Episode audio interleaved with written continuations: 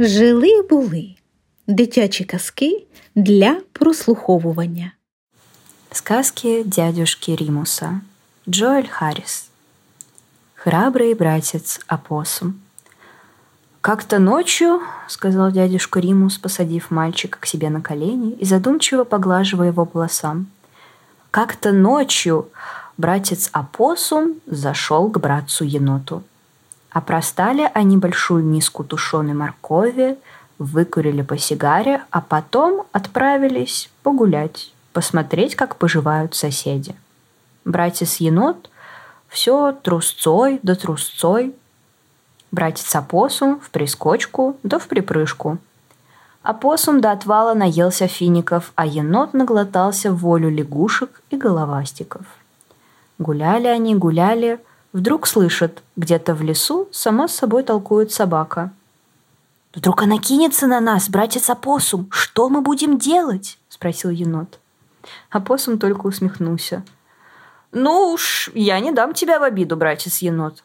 А ты что будешь делать?» «Кто? Я?» – сказал енот. «Пусть попробуют, сунется только, все ребра пересчитаю». А собака увидала их и не стала тратить времени зря. Она и здороваться не стала. Прямо кинулась на них, и все тут. Братец Апоссум в ту же минуту осклабился рот душей и кувырнулся на спину, будто мертвый. А енот, тот мастер был драться, подмял под себя собаку и ну трепать.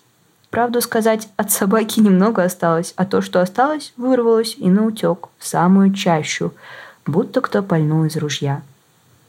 Вот братец-енот привел свой костюм в порядок, встряхнулся, а братец-опоссум все лежит, как мертвый. Потом осторожно привстал, огляделся и бросился бежать, только пятки засверкали. Другой раз, как повстречались опоссум и енот, говорит опоссум. «Здравствуй, братец-енот, как поживаешь?» Но енот руки в карманы, здороваться не хочет – «Ты что ж это нос воротишь, братец-енот?» – спрашивает опоссум. «Я с трусами и разговаривать не хочу», – отвечает енот. «Ступай своей дорогой». Опоссум разобиделся. Страх. «Кто ж это трус? Нельзя ли узнать?» «Да ты, конечно», — говорит енот.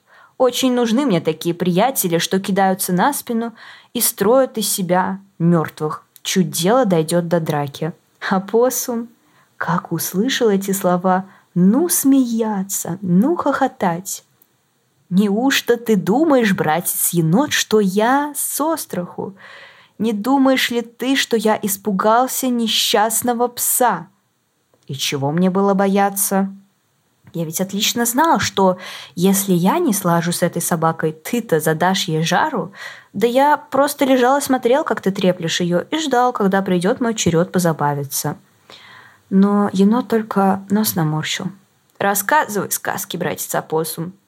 Как дотронулась до тебя собака, ты сразу кувырнулся и прикинулся мертвым.